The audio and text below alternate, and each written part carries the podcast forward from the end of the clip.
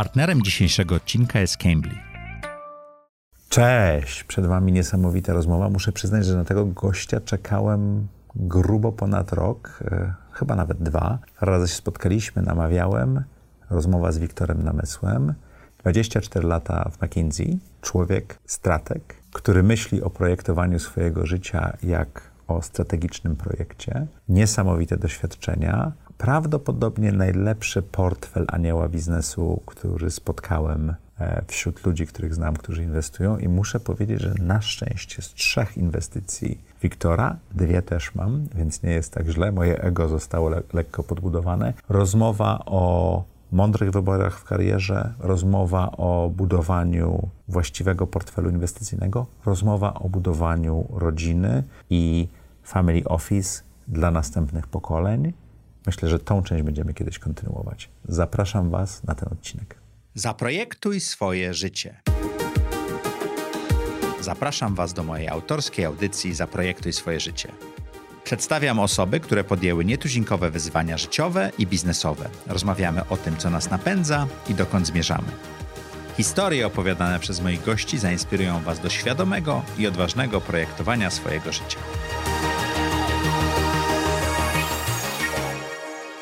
Witajcie w kolejnym odcinku audycji Zaprojektuj swoje życie. Jak co tydzień w czwartek o czwartej zapraszamy dla Was interesujących gości. Zastanawiamy się, co ich napędza i na jakich zakrętach życiowych poradzili sobie, a z jakich wypadli. Jeżeli jesteście tutaj pierwszy raz, koniecznie dajcie nam lajka, zostawcie komentarz. Sztuczna inteligencja to lubi, a my bardzo lubimy to, co robi dla nas sztuczna inteligencja, czyli daje nam większe zasięgi. Jeśli chcielibyście się spotkać 27 kwietnia hotelu Marriott będzie konferencja Zaprojektuj swój biznesowy wzrost. Sami praktycy, sami doświadczeni przedsiębiorcy będą opowiadali o tym, jak budować firmy, które szybko rosną. Zapraszam Was bardzo serdecznie. Mam nadzieję, że przybijemy piątkę. A dzisiejszym gościem, długo wyczekiwanym, przyznam, jest Wiktor Namysł. Wiktorze, jeszcze parę miesięcy temu powiedziałbym Wiktor Namysł, McKinsey Polska, e, a u Ciebie taka duża zmiana. U mnie zmiana taka duża, myślę, że duża, tak, ale jakby spodziewana, normalna kolej rzeczy bym powiedział. Zaplanowana? Zaprojektowana wręcz, zaplanowana. Zaprojektowana, lubię takich tak, ludzi. Dokładnie i następująca zgodnie z planem dość precyzyjnie, więc taka kolej rzeczy. Ile czasu pracowałeś w Macu? Ponad 24 lata. I to była ta Twoja główna kariera?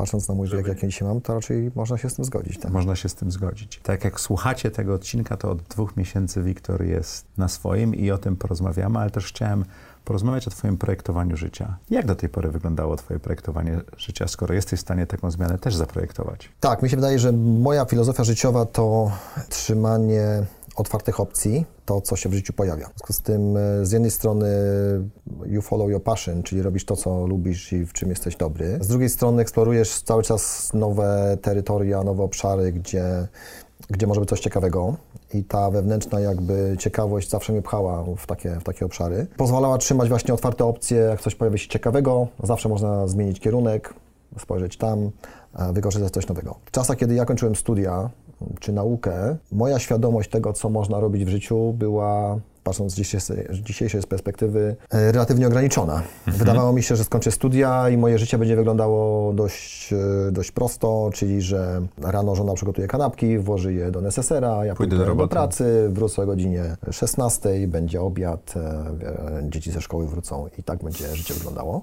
Ile razy wracałeś? z pracy o 16. Tak, niewiele, też z kanapkami było różnie i z neseserem, więc generalnie ta wizja się zupełnie nie sprawdziła. To taka wizja lat 80., nie? Tak, tak, tak, tak, no, oczywiście. Natomiast y, okazało się jak zwykle, że życie samo przynosi mnóstwo możliwości i to, co na studiach się stało, y, znowu jakby wyjściem było ciekawość i chęć doświadczenia nowych rzeczy, czyli zapisywanie się na różne rodzaje dodatkowe kursy, mm, seminaria, coś, co, co, co było więcej, coś, co było bardziej niezwykłe. I w moim przypadku były to akurat seminaria i kursy w Niemczech, ponieważ ja z, e, uczyłem się niemieckiego, jakoś może nie byłem największym orłem e, w, w niemieckim, natomiast pojechałem na jedno czy dwa seminaria, po czym załapałem się na stypendium na Niemiec, gdzie studiowałem przez rok. Przez to, że byłeś na tych seminariach? Też, między innymi pewno, mhm. pewno przez tą aktywność. Czyli warto takie otwierać sobie takie drzwi? Myślę, że warto. Mhm. Bardzo, nawet warto, bo one nie zajmują aż tak dużo czasu, to jest jeden czy dwa dni.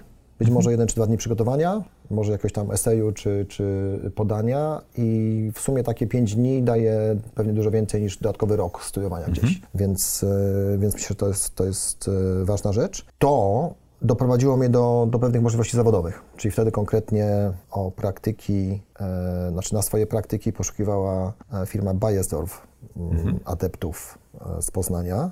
Bayersdorf, czyli właściciel marki Nivea, gdzie fabryka Nivea była w Poznaniu, i stąd ja znalazłem się na praktyce w Hamburgu nagle u nich. Dzięki temu, że byłem w Niemczech, miałem możliwości nagle odkrywania e, i ubiegania się o inne pozycje. Jedną z takich pozycji była, była firma Bayersdorf, która ogłosiła nabór na praktyki, mhm. dosłownie dwóch osób z Polski. Bayersdorf to Nivea, tak? Bayersdorf to właściciel marki Nivea, mhm. ale też Teza i paru innych pomniejszych. Oni mieli E, zawsze chęć, żeby kupić fabrykę Nivea mm, w Poznaniu, która chyba była jedną, wtedy jedyną w ich sieci, która nie została skupiona po wojnie z mhm. powrotem do głównego brandu. I załapałem się na tę praktykę i spędziłem kilka miesięcy w Hamburgu w centrali właśnie Bayersdorfu.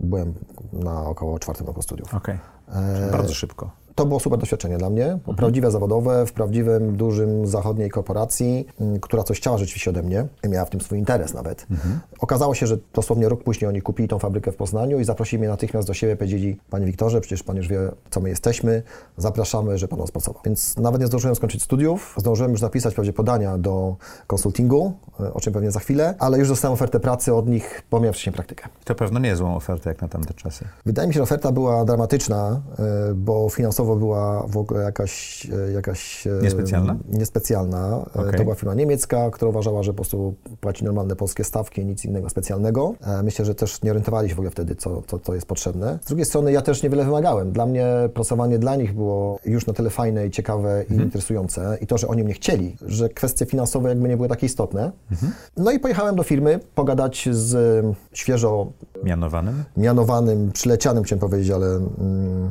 świeżo mianowanym CFO. Z, z, z, nowym spadochroniarzem, tak? który tak. przyjechał z centrali. Tak, oni wtedy z centrali tutaj zrzucili cały zarząd, zostawili lokalnego prezesa tego polskiego tytularnie, żeby siedział w gabinecie i przeglądał, przeglądał gazetę, natomiast wprowadzili swojego GM-a, swojego gościa od finansów, swojego gościa od e, operacji, swojego gościa od e, komercji, od marketingu. Mhm. Taka piątka tu przyjechała, młodych, e, rzutkich niemieckich menedżerów i austriackich, którzy, którzy mieli tutaj wprowadzić rządy Nivei na polskim rynku. I moja pierwsza interakcja była bardzo ciekawa.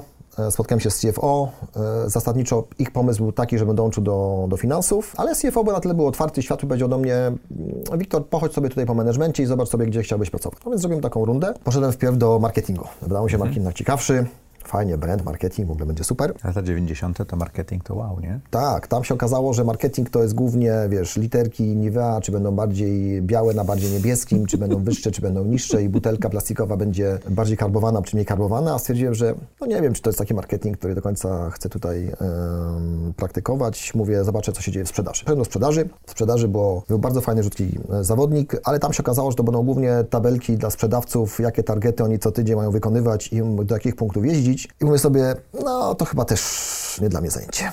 W fabryce nawet nie byłem, bo wydawało mi się to w ogóle na pewno nie dla mnie zajęcie. E, byłem w kontrolingu, ale tutaj w ogóle poziom tabelkowania był jeszcze wyższy, więc mówię nie. No i wróciłem do tego od finansu, mówię, że tak pochodziłem po tej firmie tutaj, ale nie bardzo. jakoś nic takiego nie, nie ekscytuje mnie aż tak bardzo. Jego finanse też nie zresztą. Powiedziałeś mu to? E, tak. I on mówi, no to słuchaj, rozumiem, to może tutaj będzie taki nowy dział zrobimy, e, projektów specjalnych, bo tu się dużo, dużo, różnych nowych rzeczy dzieje i nie wiemy nawet co i potrzebujemy takich gości od projektów. No, od myślenia. Bardzo pasuje mi. Mhm. Projekt specjalny to jest coś, co dokładnie nie wiadomo, co to jest, nie wiadomo, co to będzie, ale na pewno nie będzie to ten marketing i, ta, i te kontrolingi i ta I sprzedaż, więc mówię, biorę. Więc do takiego nowego, nowo tworzonego działu, w którym byłem to ja i jeszcze jeden e, kolega, też zaraz po studiach, trafiliśmy i rzeczywiście były bardzo fajne projekty. E, był to jeden projekt pełnej automatyzacji zamówień. Tam były bardzo miłe starsze panie, które siedziały w dziale zbytu. E, dział zbyt polegał na odbieraniu telefonów od hurtowników. One zapisywały na kartce, co oni zamawiają i to było wysyłane do faksem do magazynu i magazyn to wysyłał i tak dalej. No i trzeba było zastąpić ten cały dział zbytu komputerami i zamówieniami przez maile potwierdzaniem przez maile, elektronicznym poglądem stoku i tym To wtedy było rewolucją. To wtedy było ogromną rewolucją, wywalenie tych wszystkich e, stert papieru i włożenie komputerów. Panie były przerażone. Bo komputer my byliśmy, my byliśmy ci młodzi rzutcy, którzy wiedzieli, co to jest komputer, e, więc to była taka naprawdę automatyzacja 001 super basicowa, Mhm. trochę zastąpienie faksu komputerem, e, no ale to dla firmy była ogromna zmiana, po prostu diametralna. w A ogóle zamawiający mieli komputery i potrafili mailem zamawiać, czy zmienialiście? Zamawiający już powoli, tak, tak, tak. Okay. Oni mają księgowość swoją, prowadzili na komputerach i tak dalej. To były takie hurtownie po prostu młodych polskich, no, nie wiem czy młodych, ale polskich przedsiębiorców, którzy działają... Czyli były na- nawet na- bardziej zdigitalizowane, przepraszam, to takie nowoczesne słowo, czyli były bardziej ucyfrowione e, niż e, fabryka Nivei w Polsce, tak? Cambly to platforma do nauki języka, dzięki której opanujesz płynnie angielski, rozmawiając jeden na jeden z native speakerami. Spersonalizowany system nauczania opracowany przez zespół Cambly pozwoli Ci osiągnąć kolejne cele w nauce angielskiego. Dopasowane do Twoich indywidualnych potrzeb kursy, takie jak angielski dla biznesu, konwersacje czy przygotowanie do egzaminu, sprawią, że nauka będzie ciekawa i angażująca. Dzięki intuicyjnej aplikacji mobilnej i lekcjom na żądanie uczysz się w dogodnym dla Ciebie miejscu i czasie. Już dziś zacznij naukę z Cambly dzięki darmowej 15-minutowej lekcji. Skorzystaj z 20% zniżki na plan miesięczny z kodem ZTZ. Szczegóły znajdziesz w opisie odcinka. Fabryka Nivei wtedy była taka, bym powiedział, dość, dość skansenem takim Mhm. lokalnym. E, zarówno jeśli chodzi o produkcję, jak i chodzi o magazynowanie i, i całą resztę. I to myślę w ogóle na osobny odcinek i osobny temat, może mniej o projektowaniu życia, bardziej o tym, jak, jak się zmieniała polska gospodarka, ale Mhm. e, myślę, że inny ciekawy wątek. Także to był jeden projekt. Drugi projekt, który dostałem do zrobienia, to było ocena marki Bambino, która wtedy z punktu widzenia korporacji e, niemieckiej wydawała się małą, lokalną marką, w ogóle niepotrzebną nikomu i, e, i do zabicia. A więc y, spędziłem tyle czasu oglądając rynek, tą markę, e, jej jakość, y, jej zaufanie tutaj matek e, i konsumentów. No i markę utrzymaliśmy, zostawiliśmy. Jest ty to- ur- uratowałeś markę Bambino? e, Ja byłem analitykiem, który analizował ten case. E, Nie mogę powiedzieć, czym ratowałem, pewnie się tylko jakiś tam przyłożyłem, ale, e, ale tak. E, I to też nie, że ratowałem, po prostu inne, oni marki sprzedawali. Na przykład Kolodent, taka pasta do zębów była, sprzedali. E, Czy, czy Biały Jeleń, e, mydło do prania. Które teraz jest całkiem żywą marką. tak, tak, tak, tak, tak, jak najbardziej. Ale myślę, że dla Nivei by nie miało sensu, więc generalnie to były wtedy do- dobre decyzje, które nie zrobiłem. Więc to były moje pierwsze doświadczenia w mojej pierwszej pracy. Bardzo ciekawa praca, e, bo projektowa, bo w zagranicznym towarzystwie, bo w firmie globalnej, która miała bardzo dobrą markę i, i wiedziała, co ona jest warta. Także bardzo sobie ceniłem tą Długo pracę. tam pracowałeś? E, Pracowałem około roku, e, ponieważ po kilku miesiącach odezwał się do mnie McKinsey, e, że zapraszają mnie to są na... to, co tam rozesłałeś, tak? Tak, na interview. E, Znaczy konkretnie do McKinsey wysłałem, więc jakby od nich dostałem z powrotem. Ten proces do McKinsey trwał z pół roku e, dostawania się wtedy, także A skąd był pomysł, żeby do McKinsey wysłać? To na uczelni tak się mówiło, że to takie idealne miejsce, czy to miałeś jakiś inny cel? mój roczny pobyt w Niemczech pokazał mi, że consulting to jest coś, do którego studenci niemieccy wszyscy bardzo dążą i dla nich to jest top choice. E, W Polsce w tym czasie takim top choice to, był, to były firmy, tak, Big Four, Procter, Unilever, Accenture, czyli wtedy Arthur Andersen i jakby więcej tutaj jakby wyobraźnia sięgała. A w Niemczech się okazało, że jednak są inne firmy, jest McKinsey, jest e, BCG, jest Roland Berger, lokalnie bardzo silny, więc jakby Czyli przejście przez te drzwi, co sobie pootwierałeś, zupełnie zmieniło ci też perspektywę na rynek pracy. tak, bardzo mocno, bardzo mocno, bo jak wtedy o McKinsey prawie, że nie słyszałem, to było McKinsey zaczynał wtedy w kilkanaście Polsce, osób nie? w Polsce No. było, więc jakby e, prawie, że nie istniało. Śmiesznie e, akurat wtedy pamiętam, że prezes e, Nivei regularnie przeglądał raport McKinseya, który, e, który wcześniej był gdzieś zamówiony i, i regularnie się im podpierał w swoich tam decyzjach Mhm. i myśleniu, także to też było jakieś tam spięcie. Pół roku e, rekrutacji. Tak, pół roku rekrutacji, yy, no proces taki jak co zawsze w McKinsey, więc yy, po prostu jedna seria wywiadów, druga seria wywiadów. Po każdej z nich właściwie myślałem, że się nie udało, ale się okazało, że się udało. Trochę to było dla mnie jakbym z Poznania, takie spotkanie z ludźmi tutaj z Warszawy i e, z SGH-em, gdzie byli jacyś tacy znane nazwiska ekonomistów, które prowadziły ich i tak dalej. W ogóle to było takie oho, ho. E, No ale okazało się, że jednak e, problem solving jako taki się sprawdził. I, I udało się. Miałem nagle dylemat, co zrobić, bo miałem z jednej strony ofertę z McKinsey'a, z drugiej strony bardzo dobrą pracę w Nivei, Poznaniu. w Weidorfie, E, więc zwróciłem się o radę. E, Zwróciłem się o radę do e, partnera z McKinsey i zwróciłem się o radę do prezesa Nivei. Partner z McKinsey był oczywiście trudno osiągalny, więc musiałem specjalnie udać się chyba do Wrocławia na spotkanie podczas śniadania z nim w hotelu y, pomiędzy jego jednym a drugim bardzo ważnym e, e, momentem gdzieś tam biznesowym. Więc wpisałem się w to, to o 7 rano śniadanie, musiałem przyjechać dzień wcześniej. W ogóle tam nie było to niespotykany w ogóle jakiś taki Szok. ważny, mm, jakiś tutaj musiał być człowiek i jak to w ogóle zrobić. No udało się z nim spotkać. Ale znalazł czas. Znalazł czasu ze mną jako kandydatem. Co więcej, z naszej rozmowy wyniknęło, że moja praca obecnie jest bardzo ciekawa i daje mi dużo możliwości. I on powiedział, wiesz co, wydaje mi się, że masz tak fajną pracę, że tam zostań może jeszcze z dwa lata i przyjdź do nas za dwa lata. No to było dość szokujące, bo spodziewałem się, że on mnie przekonywał, że to w ogóle jedna, jedyna ścieżka i słuszna i w ogóle. A on mówi, jakby zdjął jakby swój kapelusz magnezjowca i spojrzał na życiowy mnie, gdzie jest, gdzie jest, co dla mnie będzie najciekawsze i taką radę mi dał. A Więc to, była, e, to było z nim spotkanie. Po czym spotkałem się z szefem em, e, Nivei, bardzo dojrzałym człowiekiem, doświadczonym i on mówi, nie, Wiktor McKinsey to jest po prostu najlepsze miejsce na świecie, dla Ciebie idealne. Świetnie tam się odnajdziesz. Bardzo bym chciał, żebyś pracował dla nas, ale dla Ciebie będzie lepiej tam. Ty tam pójść. Zupełnie na krzyż te rekomendacje, tak? Tak, i to było bardzo ciekawe, bo e, to był taki pierwszy moment u mnie w życiu, że trafiłem na bardzo dobrych ludzi, takich prawdziwie dobrych ludzi, którzy myśleli bardziej o mnie niż o sobie i dali mi taką zupełnie mm, Swobodę. nienacechowaną jakby swoim tutaj komercjonalizmem radę, em, która na końcu dała mi pełny wolny wybór, żeby podjąć decyzję taką czy taką e, i zawsze ona byłaby dobra. E, no i podjąłem decyzję, żeby jednak pójść do McKinsey.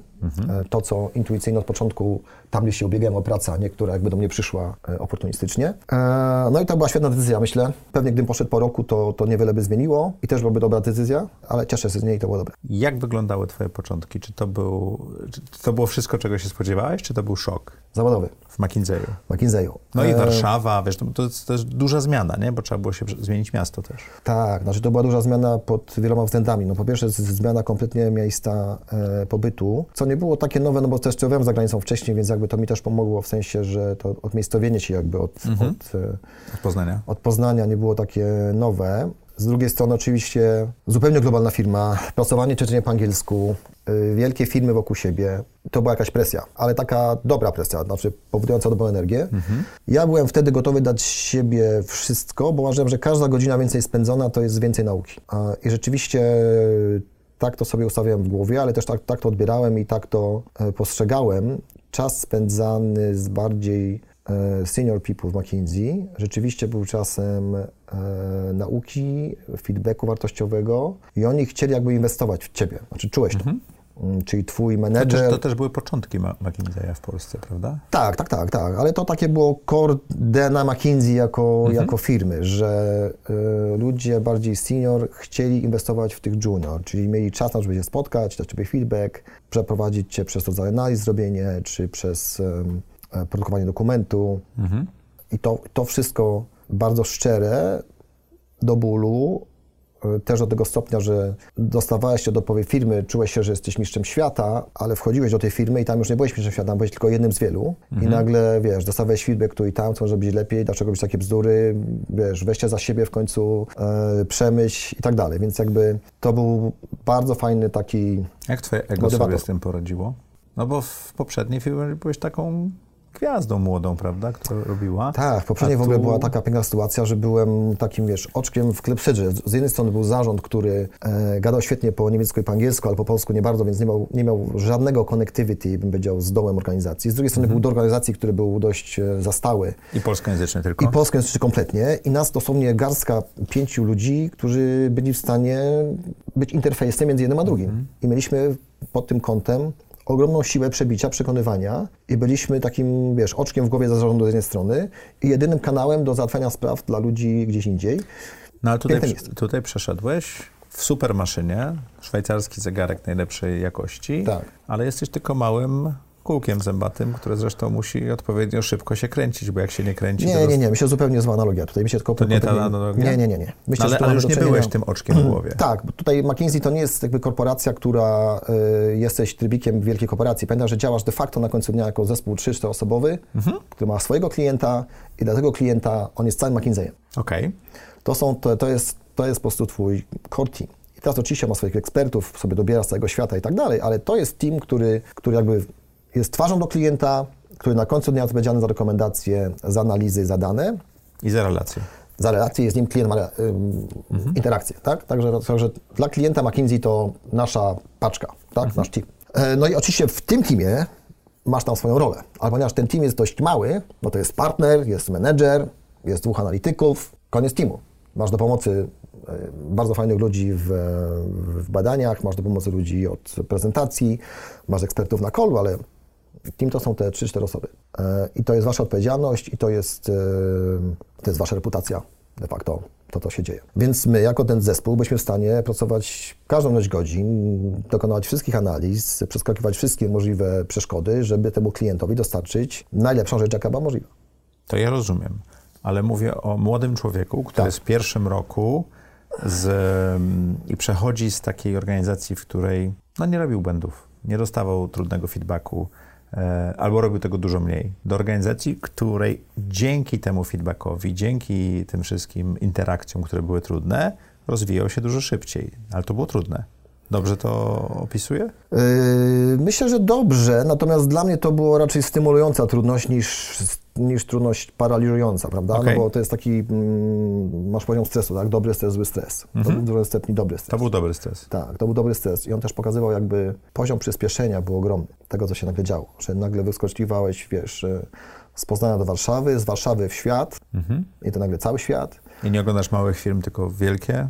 Wielkie firmy, małe też mogły być, jakby to oczywiście, mm, tak, ale te wielkie oczywiście budowały jakby ten, ten, ten mhm. prestiż czy, czy tą ważność. Tematy, w których brałeś udział też były jakby istotne, ale cały ten profesjonalizm, w który wpadałeś nagle, od onboardingu, od szkoleń, od e, wyposażenia, infrastruktury firmy i tak dalej, no to wszystko dawało oczywiście takiej i poczucie bezpieczeństwa, i poczucie tego, że musisz się sprawdzić, i poczucie tego, że to jest świetna opportunity. Natomiast oczywiście pewność siebie w takim momencie była różna. Ja miałem taki moment, że mm, była zmiana programu, e, jeśli chodzi o finansowanie MBA i można było wziąć jakby, prosto mówiąc, więcej pieniędzy od razu ale mniej finansowania później, albo tyle pieniędzy to wcześniej, ale lepsze finansowanie e, studiów. studiów, które ma być za, powiedzmy sobie, 2-3 lata. No i ja wtedy podjąłem decyzję taką, hej, no, wróbel w garści to wróbel w garści, a jak będzie za 2-3 lata, czy w ogóle dociągnę 2-3 lata w tej firmie, to nie wiadomo. Czyli zrobiłeś bezpieczny wybór. Bezpieczny wybór zrobiłem.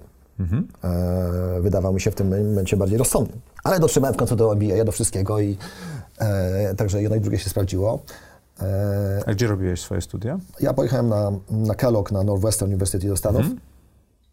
A ten roczny program? Na roczny program, mhm. tak. Chciałem po prostu roczny program, a nie dwuletni.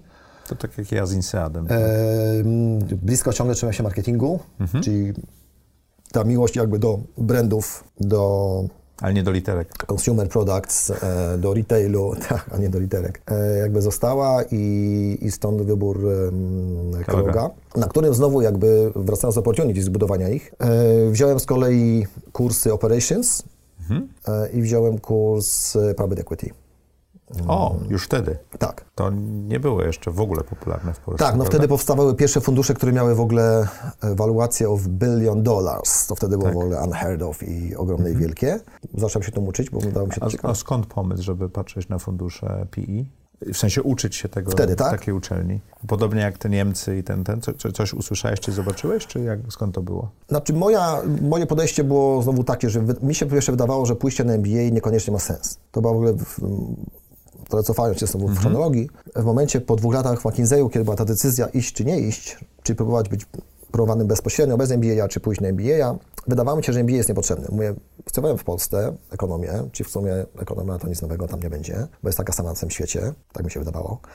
Drugie, e, studiowałem też w Niemczech, już hello, no to przecież mam doświadczenie już międzynarodowe. Po trzecie już mam w CV McKinsey wpisane, więc mówię, jakbym chciał szukać pracy, mówię, to nie podstawię MBA, ja tylko na podstawie McKinsey będę szukał pracy, więc MBA mówię, ok, nice to have, ale co mi to zmienia? A rok czy dwa jednak nie będę w pracy, będę robił jakieś sobie studia, mówię, po co mi to? I takie było moje, moje myślenie. A jakie było Twoje myślenie później? Zacząłem zbierać zdanie od, od innych ludzi, z których większość przekonywała mnie, że warto pójść na MBA. Zacząłem zastanawiać, skąd to wynika. No i e, sam sobie zbudowałem taki model, który mi tak, będę miał 50 lat, e, czego teraz jestem niedaleko, i będę patrzył sobie wstecz. I będę miał takie porównanie. Z jednej strony mogłem mieć powiedzmy sobie tam 100 tysięcy, czy może 200 tysięcy, jakąś kwotę więcej na koncie dzisiaj, która z dzisiejszego punktu widzenia pewnie będzie nie za bardzo istotna, Wtedy, albo wtedy to było już takie oczywiste dla ciebie? jeżeli wszystko pójdzie zgodnie z planem, tak. Okej. E, albo mieć tych kilka tam set mniej na tym koncie, bo rok wypada, prawda, z twojej kariery e, budowanej, I nie zarabiasz, tak, ale wydajesz. mieć rok spędzony w Stanach, gdzie jestem na studiach, które są finansowane, nie muszę się martwić o mój następny kro- krok w karierze, bo mam już gotową ofertę z McKinsey'a i mogę robić co chcę i mam super rok w wieku 20 paru lat. Mówię, to, to gdybym w wieku 50 lat na to spoglądał, powiedział sobie, że nie wykorzystałem tej szansy, to, to bym się chyba załamał. No tym bardziej, że to jedna z topowych uczelni światowych, nie? Tam. Także używając takiego, to się nazywa Future Retrospect, ym, I zrobiłeś takie ćwiczenie Takie rzeczywiście? zrobiłem sobie ćwiczenia wtedy dokładnie i powiedziałem sobie, byłbym wariatem, gdybym tego nie wykorzystał, więc idę na studia. I super mi się to sprawdziło. To był naprawdę jeden z najlepszych e, lat em, w moim życiu. Rok bardzo fajnej nauki, ale nauki nie pod wymagania pracodawcy kolejnego, co się będzie działo, tylko nauki, hej, zrób coś, co Ci interesuje. Co to może być? O, private equity. Fajne, zrobię. Operations, zrobię. Czyli Strategia, robiłem wcześniej, ale zrobię jeszcze raz, bo może będzie inna. Eksplorowanie. Tak, corporate finance. Nie lubię tych e, corporate finance, ale mówię, Stany na pewno działają inaczej. Sprawdzę, jak to się dzieje. Technologie. O, to jest ciekawe. Zobaczę sobie, jak wyglądają technologie. Ale też, nie wiem, nauka salsy, innych rzeczy, prawda, które można było w nosie robić. Fantastyczny czas, bez presji, super e, network przyjaciół zbudowany w tym momencie. Bardzo fajny odpoczynek od, od pracy, która i tak wiedziałem, że przyjdzie i tak będzie intensywna. E, także bardzo wartościowy e, moment. Ja z INSEAD-u, co jest śmieszne, oprócz oczywiście edukacji, to najlepiej wspominam kurs win francuskich, który był po godzinach, raz w tygodniu, przez praktycznie e, chyba semestr czy półtora. Wszystkie regiony przeszliśmy, naprawdę. No, to zazdroszczę. I to zostaje. Tak. I to zostaje twoja salsa trochę pewno. Tak, salsa, jeżdżenie po Stanach y, i tysiące koncertów, y, gra w squasha, pływanie regularne, dużo sportu, same, same, same przyjemne doświadczenia. No i bardzo międzynarodowe towarzystwo y, z, z całego świata. To też było, muszę powiedzieć, bardzo takie mm, fajne, poznawanie tych ludzi. Otwierające tak umysł, prawda? Bo spotykasz ludzi z całego świata, którzy mają zupełnie inną perspektywę na to samo. Jeśli chodzi o wartość networku stamtąd, to oczywiście myślę, że na, ponieważ ten network jest bardzo mocno sfokusowany na Stany, e, on jest jakby mniej istotny, aczkolwiek dzisiaj to, co robię, robię z ludźmi, których de facto blisko poznałem na MBA swoim. Z drugiej strony ja patrzę na INSEAD, to jest bardziej europejski network, ale w dalszym ciągu nie jest aż tak przy, przydatny, jak, jak myślałem, że będzie wtedy.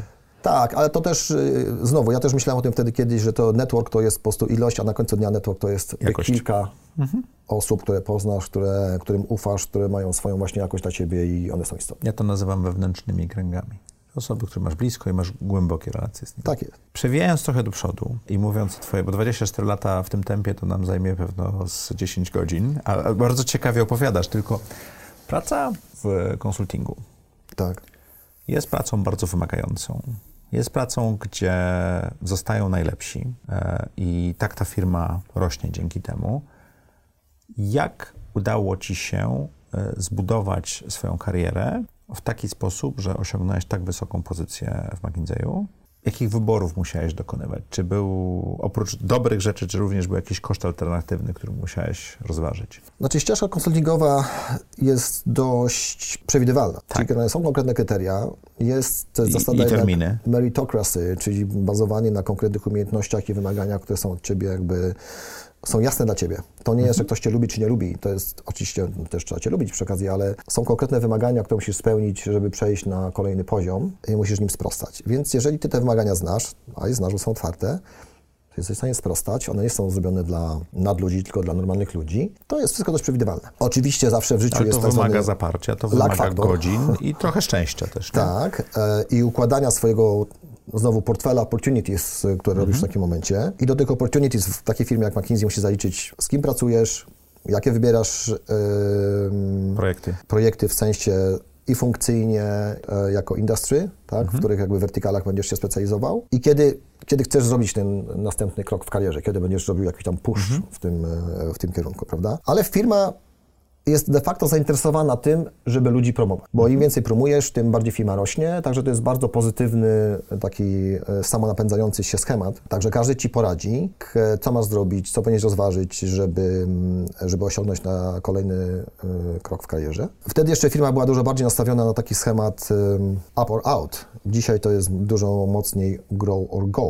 Up or out znaczyło, że miałeś pewne okno, które trzeba się zmieścić, jeśli chodzi o promocję i potem jakby ono się kończyło i nie dawało więcej szans, e, czyli udało Ci się albo nie. E, Jak nie, to A dzisiaj jest to, jest to traktowane bardziej elastycznie, e, więc, więc to okno jest też bardziej takie dające więcej, więcej czasu, więcej szans. Mhm. Więc wygląda to troszkę to inaczej. Natomiast tak czy owak są kryteria i trzeba je mm, spełnić, żeby pójść dalej i, i tak będziemy firma z tym pomocna, żeby ci, żeby ci Ale sam powiedziałeś, że CV z McKinseyem dawało ci wiele możliwości.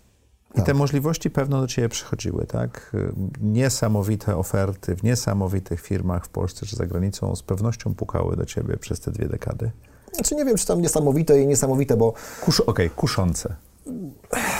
Wiesz, każda oferta, której nie znasz od wewnątrz jest kusząca. To jest tak jak, że zawsze, wiesz, y, trawa jest bardziej zielona po tej drugiej stronie, ale im bardziej pracujesz w McKinsey, im bardziej, im więcej firm poznajesz, tym więcej wiesz, jakie one są kuszące. Ale również jakie są trudne w środku. Dokładnie tak, dokładnie mhm. tak. Czyli firma z zewnątrz wydaje się, nie no, taka firma, znam tą markę zewsząd, widzę, oglądam, prawda, musi być super poukładana, wszystko jak w zegarku. Wchodzisz jako konsultant do środka, mówisz, niemożliwe, no to jest niesamowite, że to się w ogóle tak tu dzieje. Że to w ogóle, jak czy, to w ogóle, że to w ogóle działa, tak? Tak, w ogóle jesteś, jesteś w szoku, jak to działa z drugiej strony. I mówię tu o globalnych brandach i, i, i firmach, które mają naprawdę fantastyczną reputację i mają świetne wyniki mhm. i tak dalej. Więc dla mnie ta, ta, ta, ta kuszenie tymi ofertami nie do końca było takie oczywiste. Pamiętam wiele rozmów na tam poziomie partnera i tak dalej, kiedy miałem rozmowy z zarządami, które mówią, a Panie Wiktorze, Pan do nas dołączy, będzie Pan członkiem zarządu strategii i tak dalej. Tak byłoby fajnie. A ja mówię, Wie pan co, no, no, nie wiem, czy tak byłoby fajnie, bo ja na dzisiaj mówię, mam ogromną zmienność tematów, jestem cały czas zainteresowany czymś nowym, ciągle się czegoś nowego uczę, zamiast w jednym miejscu tkwić jakby na stałe. To jest jedna sytuacja. Druga sytuacja jest taka, pan jak ma jakiś pomysł, to pan go daje swojemu zespołowi, on tam trafia. Jak pan tam nie huknie za tydzień czy dwa i za miesiąc, to oni w ogóle zapomnieli, że pan coś od nich chciał. E, jak pan w końcu huknie na nich, no to coś wróci do pana. Ale jakoś taka okej, okay, albo średnia, ale pewnie pan wie, że sam, sam pan zrobił lepiej. A ja to mam tak, że ja mam pomysł, wrzucam do zespołu, na drugi dzień rano ten pomysł wraca do mnie, zawiązany piękną wstążeczką i pytają, co mogą zrobić lepiej, a już sam pomysł jest na tyle poprawiony, że ja jestem w szoku, jaki on jest w ogóle lepszy i, niż to, co ty powiedziałeś niż to, co w ogóle dnia. ja zainicjowałem. I teraz mam środowisko ludzi, którzy są driven, którzy są oddani, którzy są wychowani bardzo fair i tak dalej, którzy nie patrzą na zegarek, kiedy wyjść z pracy, tylko czy robota jest wykonana i czy jest dobrze wykonana. I trudno mi jest zamienić na inne środowisko kooperacyjne, które jakby nie ma, nie ma takich podstaw. Mówię, bym się tutaj e, męczył. Nie, ale dziękuję, zostanę tu, gdzie jestem. No dobrze, ale w końcu podjąłeś decyzję, że to środowisko już nie jest środowiskiem, w którym będziesz pracował dalej. Podjąłeś się całkiem niedawno, znaczy nie całkiem niedawno ono się wydarzyło, ale to tak. podjąłeś, powiedziałeś, że to było zgodnie z planem. Tak. To jak ten plan, czy też za projekt, z twoim projektem? Tak. Trzymajmy się tytułu audycji. To trochę tak znowu, że wróciłem z MBA i tam byłem zafascynowany w Stanach, jak działa technologia. Mhm. Czyli wtedy eBay szedł na giełdę, jeszcze mam pierwszy ich prospekt giełdowy. E, to są takie bardzo, bardzo odległe czasy, ale wtedy w Stanach już rzeczy działały się de facto online. Czyli e, już e, jak kupowałem samochód, no to przygodziłem oferty online i pojechałem sobie go zobaczyć tam. Ubezpieczenie kupiłem online, bilety na eventy online, mapa Google'a, jak dojechać była online. Wszystko się działo online. E, komputer był obowiązkowym wyposażeniem każdego studenta. Nie kajet, prawda, w kratkę e, i książka, tylko komputer. Mieliście, mieliście już Wi-Fi wtedy? Nie pamiętasz? Bo jak ja byłem na Insadzie, to jeszcze na kabel się laptopy wpinało. Na kabel się wpisało, na kabel tak. się wpinało, tak. Ale już było BlackBerry na przykład na rynku istniało, tak. więc już to było bardzo fascynujące. I wróciłem z tym do Polski, mówię sobie, nie, to, jest, to musi trafić do Polski, tak samo, bardzo szybko, ale do kogo to trafi, więc bardzo byłem ciekawy, żeby, żeby dotrzeć do ludzi, którzy się tym zajmują. No i stąd wzięłam, wzięło się moje zainteresowanie startupami i ja wiedziałem, że ja technologicznie nie będę tego wszystkiego rozumiał, co to jest, bo jestem za daleki od tego, ale biznesowo i będę mógł przenieść doświadczenia te ze Stanów yy, i to się tutaj tutaj dzieje i być może znaleźć takie miejsca, które przyniosą korzyść. I miałem jakby trzy cele. Jeden cel, być blisko tych technologii. To mnie interesuje, chcę o tym wiedzieć więcej.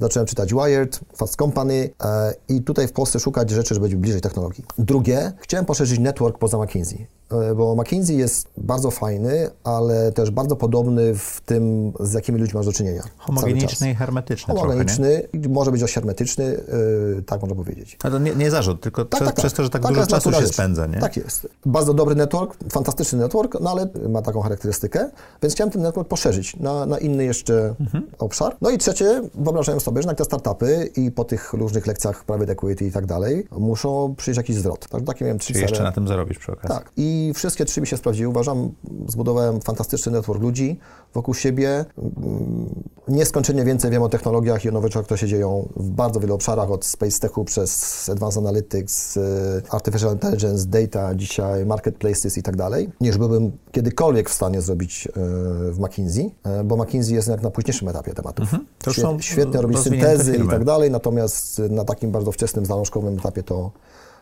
to McKinsey nie ma. Do tego zwroty są też fantastyczne, więc generalnie to wszystko powiedziało mi, że to jest ciekawa opcja na przyszłość. Od 10 lat budując, więcej nawet pewnie, mm, ten cały portfel startupowy, też doszedłem do tego, doświadczając interakcji z tymi ludźmi, że to jest w sumie dość podobny, a bardzo różny mm, ekosystem, ekosystem ludzi, czy, czy tak, to są po prostu różni ludzie niż McKinsey, bo ale do siebie są też podobni, prawda? To, co jest podobne, to jest poziom pasji i drive'u mhm. do działania. E, founderzy, startuperzy nie wychodzą z pracy o, o, o 17, tylko praca jakby ich nie opuszcza. Oni non-stop są w tej pracy, chcą, żeby rzeczy były dokonane, chcą zrobić fantastyczne wyniki i urzeczywistniać swoje pomysły. W McKinsey to samo. Trafiasz na bardzo, bardzo umotywowanych e, młodych ludzi, bardzo zdolnych, którzy po prostu też nie patrzą na zegarek, tylko patrzą na to, żeby projekt był świetny. I tutaj uważam, że podobieństwo jest bardzo, bardzo duże. I fajnie pracować z ludźmi, którzy chcą. Którzy mają drive.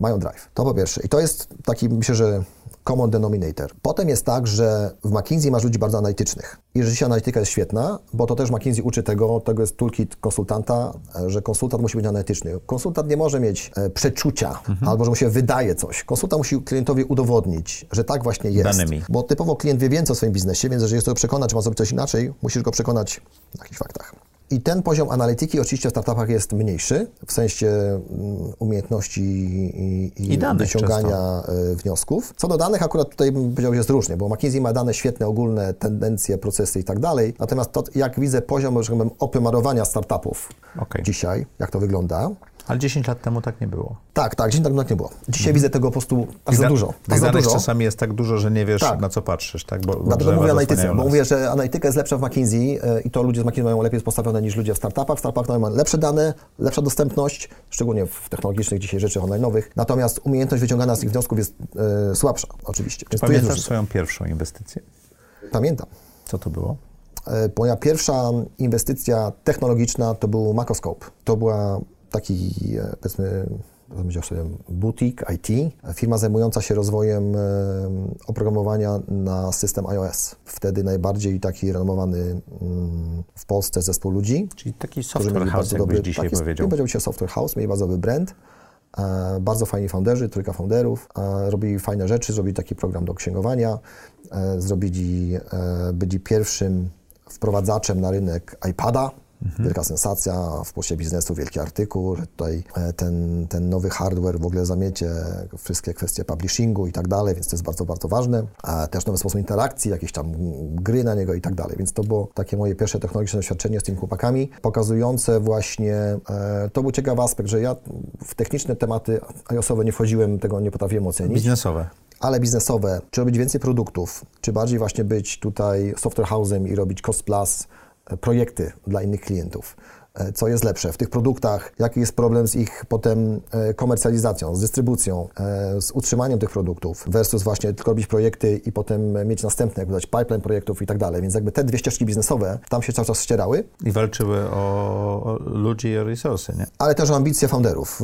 A, niektórzy z nich bardzo chcieli mieć produkty swoje, niektórzy z nich chcieli mieć właśnie większy, większy biznes. No i to było bardzo ciekawe doświadczenie. Dla mnie takie nowe pierwsze, ja też byłem tam bardziej, bym powiedział, skromny w tym, co co, czy mniej narzucający się, może tak bym powiedział, co ja daję od siebie, bardziej taki receptywny i czekający na pytania, wtedy mając odpowiedzi, e, niż coś innego, ale dający wsparcie founderom takie, żeby wiedzieli, że mają kogoś z tyłu, kto może im pomóc i tam w networku. Powiedziałeś, że to była pierwsza technologiczna inwestycja. Robiłeś inwestycje w przedsiębiorstwa przedtem? Tak, zainwestowałem w, w, w przedsiębiorstwo mojego kolegi z, ze szkoły, który de facto nawet nie potrzebował kapitału, potrzebował kogoś, z kim będzie mógł odbijać swoje myśli e, i kto pomoże mu ogarniać takie trudniejsze tematy biznesowe, strategiczne e, dla jego firmy. A co ta firma robiła? Robi? E, Jest to firma, która zajmuje się rozwojem e, marek sektora motocyklowego i rowerowego, e, głównie akcesoriów. E, Z dużym sukcesem robi to w Polsce, eksportuje na całą Europę e, się mocno rozwija i bardzo trzymam kciuki za nich i ich supportuję i e, podziwiam jakby zdolność e, mojego kolegi i założyciela, e, jak mocno, jak mocno tą firmę pociągnął, ale też e, jakie doświadczenia za sobą mm, ta firma przyniosła, ile było ups and downs, e, różnych momentów e, cyklu e, i, i pewnych mm, testów i e, doświadczeń e, w budowaniu tej firmy, ile jego to kosztowało i co z tego wyniknęło. I bardzo się cieszę, że jestem inwestorem, a nie prowadzącym tą firmę. E, I też z zaciekawieniem obserwuję tranzycję jego teraz do bardziej właśnie takiego miejsca już e, e, bardziej pasywnego i oddanie zarządzania w ręce profesjonalistów, z których sobie też wychował jako jego własny team. E, Który teraz też sobie świetnie daje radę, także Czy, czy bycie inwestorem jest podobne do bycia kimś z firmy konsultingowej? W sensie takim właśnie mówię, że tych cyklach, że y, nie jesteś w firmie, nie jesteś zaangażowany w 100%, jak sam powiedziałeś, mm, nie jest to łatwe, ale widzisz też przekrój tych firm, które w różnych momentach cykli i w różnych pomysłach na swoją bytność na rynku e, Tak. różnie się z, z tym rynkiem zdarzają. Im dłużej jestem inwestorem, tym bardziej widzę, że nie chciałbym być founderem. Widzę po prostu, że founder ponosi ogromne ryzyko. E, Na, tylko na jednej inwestycji. na jednej swojej inwestycji musi być bardzo silny, odporny na przeszkody, które przychodzą. Przeszkody z, z bardzo dziwnych miejsc, kompletnie nieprzewidywalne. To problemy legalne, regulacyjne, czy Z ludźmi. problemy z ludźmi, czy że ktoś cię oszuka, czy mm, nagły problem z inwestorem, który nagle ma inny punkt widzenia, bo coś u niego się zmieniło z kolei, czy zwykłe problemy z konkurencją, produktem, rynkiem, ceną. Tych problemów jest całe, całe mnóstwo i ja jako inwestor i właściciel portfela startupów, kiedy widzę codziennie e, pięć sukcesów, dwie porażki, to łatwo mogę sobie to zbilansować, prawda, też psychicznie, co się z tym dzieje na poziomie mojej energii i tak dalej.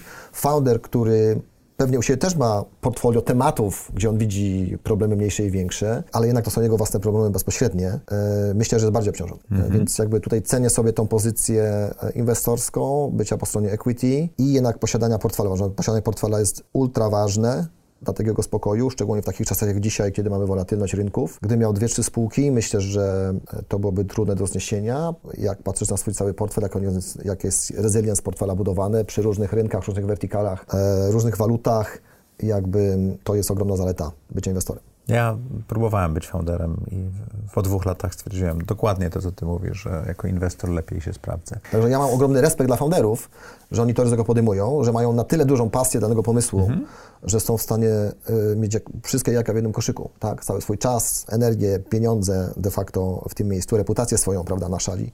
E, podziwiam i dlatego daję im ogromny support i mam pełny respekt, że rady, które daję, to są tylko rady i oni na końcu decydują, czy oni dla swojego biznesu chcą je użyć, czy nie i co z Oni znają ten biznes lepiej bardzo Tak. często. Ile firm zainwestowałeś? Startupów, firm. Y, Koło 15 firm. Jak to Znaczy zrobił? nawet więcej. Myślę, że prawie około 20, bo oczywiście już kilka było wyjść, czy, czy firm, które przestały istnieć w tym czasie, tak. Może bliżej 20. 15 żyje w Tak. twoim portfelu. Jak to zrobiłeś? To jest coś, czego ja nie mogę zrozumieć, że praktycznie jesteś we wszystkich najlepszych polskich projektach startupowych. Gdzie bym nie spojrzał. W paru się spotkaliśmy jako inwestorzy. W paru nawet nie wiedziałem, że można wejść i nie było furtki dla takiego małego misia jak ja. A ty w tych firmach jesteś. Znaczy nie wiem, czy we wszystkich m, ch No, chciałbym we we wszystkich wszystkich, we ale wszystkich myślę, że jestem wielu y, i na pewno... Ale w takich markach y, Dog Planner, tak, Books i tego typu rzeczy, ty jesteś w nich, tak?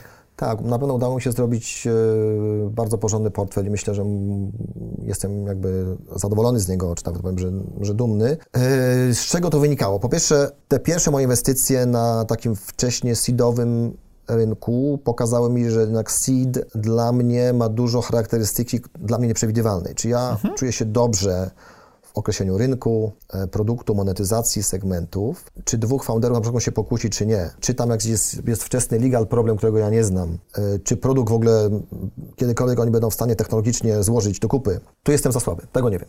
E, I tego I na to trzeba mieć dużo cierpliwości. nie chcę oceniać i nie jestem tym ekspertem i tu jest za duży też jakby udział szczęścia czy, czy przypadkowości. Więc wolę ominąć tą, ten proces, wolę być post-product, post-reve, Czyli, że jest już ktoś, kto ten produkt wykonał i jest jakiś klient, kto ten produkt pierwszego chce, a po drugie chce go kupić za tą cenę. Firma już działa, potrzebuje kasy na wzrost, a nie na to, żeby udowodnić, że działa. Firma działa i to nie ja oceniam, czy ona działa, tylko rynek to ocenia, że ona działa. Mhm. I rzeczywiście wtedy ja mogę sprawdzić sobie, jaki jest ogólny potencjał tej firmy, co potrzebuje do wzrostu i czy mogę wtedy pomóc. To jest dla mnie lepszy moment, więc yy, ten sukces też moich inwestycji y, się wziął z tego, że po tych początkowych próbach wystrzegałem się takich bardzo wczesnych etapów. Y, to jest jedno. I te wczesne etapy robiłem tylko i wyłącznie przy, przy pomocy y, funduszy, w które ja inwestowałem. Czyli jestem LPS-em w Innovo i w Market One i byłem LPS-em w Hedgehogu, który się to już zakończył. I to były doświadczenia, gdzie od tamtych zespołów ja mogę sobie uczyć się, jak oni oceniają wczesne etapy, y, jak oni filtrują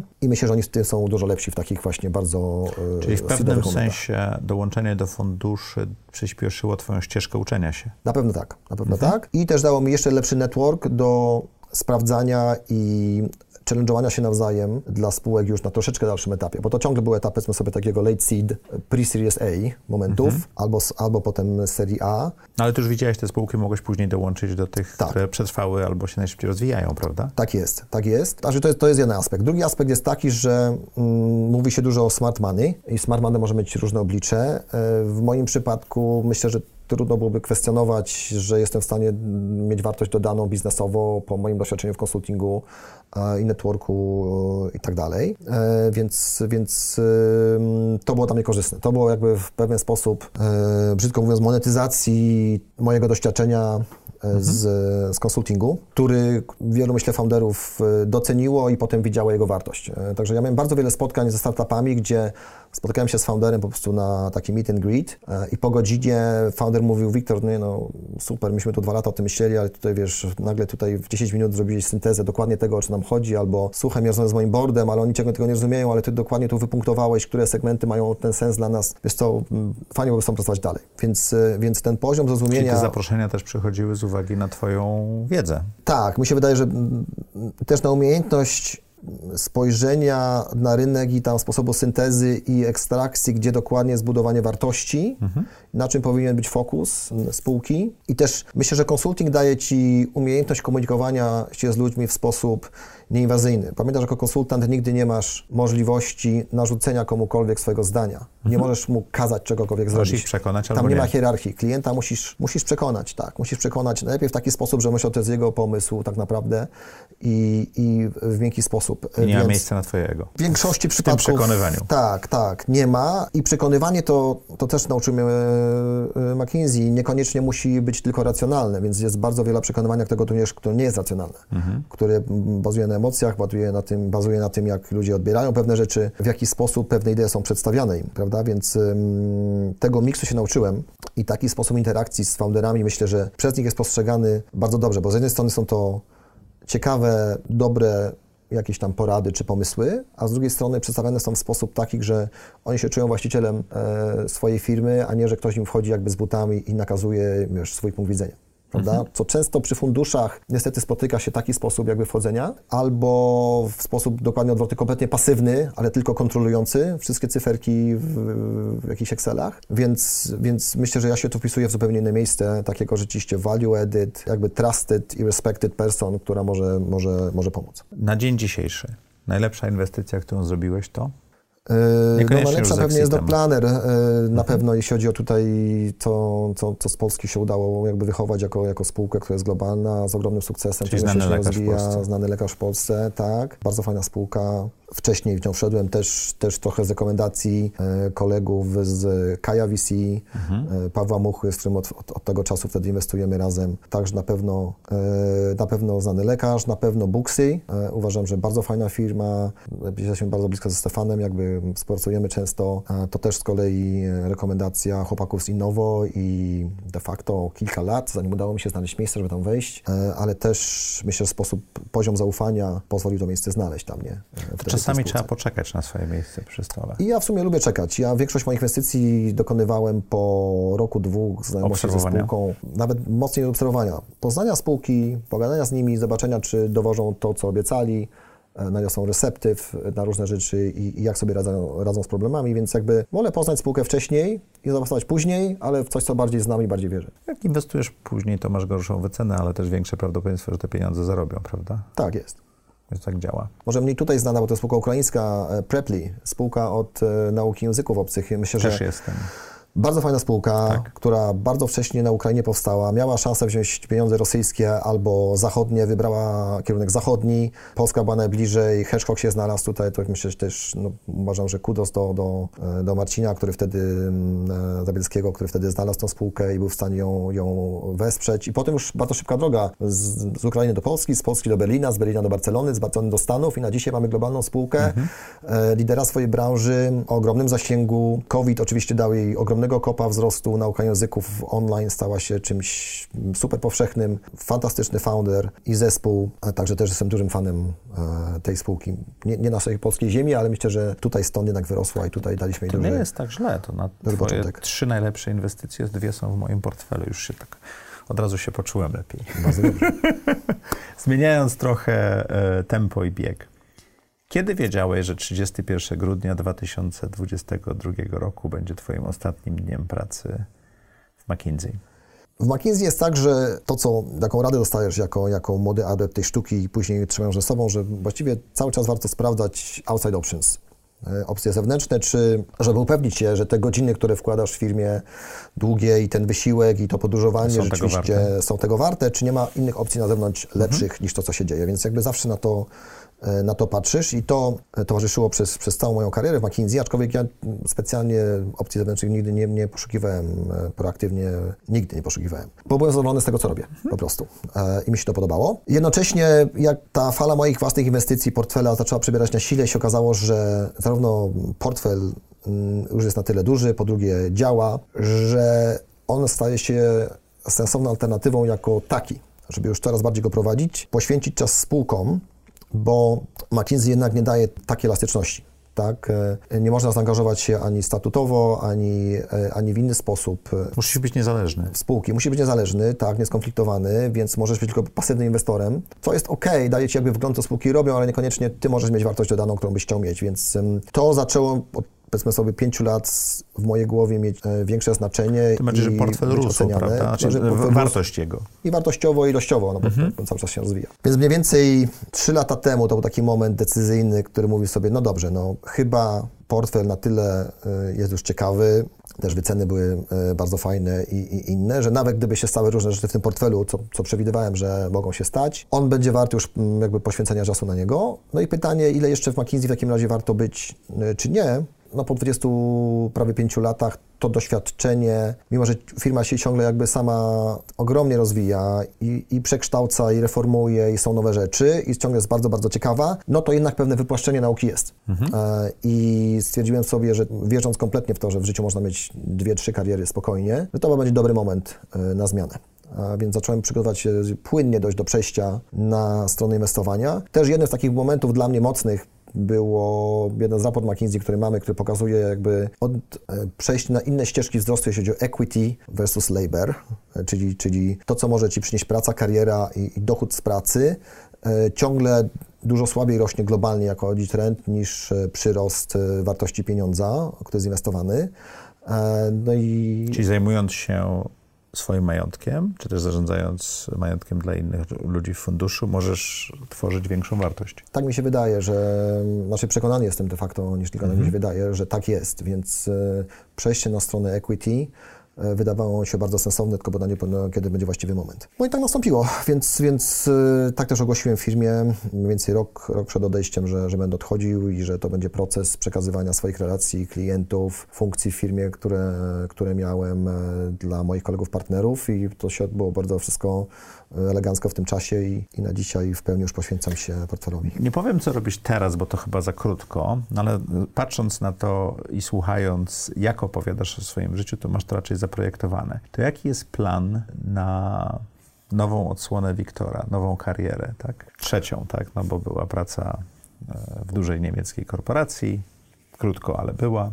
Krótko, tak. Był, a, to też jest kariera. Oczywiście. W tej chwili praca nad swoim portfelem i chyba nie tylko, bo tak, no myślę, że, fundusz. Tak, przede wszystkim, e, e, przede wszystkim numer jeden to jest zajęcie się własnym portfelem. To jest jakby takie pierwsze zadanie e, razem z moją żoną Asią, która też jest, ma w DNA Venture Capital i no, zarządzała fundusz. własny fundusz, taki mocno jakby z nutą kobiecą, Black Swan Fund. Razem z nią prowadzimy swoje family office. W naszym portfelu tych 15 spółek jest w sumie teraz sporo do roboty. Czyli po pierwsze możemy się wykazać w nich, być bardziej proaktywnym, e, e, służyć radą, być w niektórych radach nadzorczych czy advisory boards w tych spółkach. Dużo się dzieje teraz, jeśli chodzi szczególnie te zawirowania rynkowe, jeśli chodzi o poszczególne rundy finansowania. To finansowanie jest dużo bardziej skomplikowane, to nie są tylko rundy equities, to są jakieś bridge loany, jakieś konwertible, kwestie preferencji nowych inwestorów, więc jest naprawdę o czym, o czym mówić, budowanie większych zespołów, czy czasami właśnie plan B, dochodzenie do E, break-even e, na szybko, żeby, żeby spółki przeżywały i myślę, że tu jest rola bardzo, bardzo ważna dla takich e, inwestorów jak my, którzy mogą nie tylko służyć radą taką biznesową i, i, i pomóc, jeśli chodzi o finansowanie czy, czy, czy network, ale też o wsparcie founderów takie ludzkie. Takie mhm. bardzo ludzkie, bo, bo oni Rynek mają dzisiaj... się trudny. Tak, mają ci trudno i trzeba to docenić ich wysiłki, powiedzieć im, słuchajcie, zarządź swoim poziomem energii. Pamiętaj, że firma to jest bardzo ważne, ale ty musisz rano wstać z energią, idź do sportu, pojedź na wakacje mhm. na trzy dni. To, że musisz zrobić teraz y, jakieś pewne ciężkie decyzje, to są decyzje, które są dobre dla firmy. Pamiętaj o tym. To nie robisz tego, bo ty taki jesteś, albo bo ktoś ci kazał, tylko że ty budujesz firmę i ty chcesz ją utrzymać w przyszłości, bo ona ma dłuższą misję, prawda? I to, że zatrudniłeś wczoraj tych ludzi, a musicie się zwolnić, to nie jest twoje widzimisię, to jest jakby obecna rzeczywistość rynkowa. Nie jesteś sam, jest więcej takich founderów. Zobacz, ten zrobił to, ten zrobił tamto. Więc takie działanie, rozmowa przez telefon z takim founderem, to jest też ogromna wartość e, mhm. w, w, tym dzisiejszym świecie, więc jakby do tego e, z, z, z, Asią tutaj wspólnie przykładamy rękę i naprawdę dużo czasu spędzamy na interakcjach z naszym portfelem. De facto jesteśmy aktywnym inwestorem w tym portfelu, e, tak mogę powiedzieć. Oczywiście w większości tych spółek na dzisiaj to nie jest nasz, nasz rodzinny kapitał, który będziemy tam dalej inwestować, więc, więc, więc do tego zaraz dojdziemy do funduszu, natomiast budujemy takie, takie nasze jakby family office. To jest takie mini family office, ale ono potrzebuje atencji, bo mamy Mamy w sumie piątkę dzieci, także mamy dużą rodzinę. Y, chcemy dla nich jak najlepiej, chcemy, żeby, y, żeby byli, mieli wejście w swoje życie, mieli zagwarantowane jakieś, jakieś możliwości. Z drugiej strony y, wiemy, że pieniądze mogą też dzieci zepsuć, mogą pojawiać problemy w rodzinie, niesnaski. Największe typowo problemy w różnych rodzinach są o pieniądze. Pytanie, jak to zrobić, żeby, żeby te pieniądze miały wartość dodaną pozytywną, a niekoniecznie negatywną. I to zbudowanie family office z tego punktu widzenia to jest dużo większe zadanie niż tylko ustawienie jakiejś struktury prawnej e, czy struktury podatkowej. Tam jest dużo więcej aspektów. Są aspekty, za co takie family office ma na przykład, na co ma łożyć pieniądze, na co nie. Mhm. Czy na przykład na zdrowie, to na pewno tak, na edukację pewnie, pewnie też, ale jeżeli to jest edukacja w postaci lekcji tantry w Himalajach, no to może już niekoniecznie, prawda? I trzeba, trzeba ustalić pewne granice, na co chcesz łożyć pieniądze jako family office swoją, swoją rodzinę, jakie zachowania chcesz promować, jakie nie. Czyli jakie wartości yy, chcesz promować.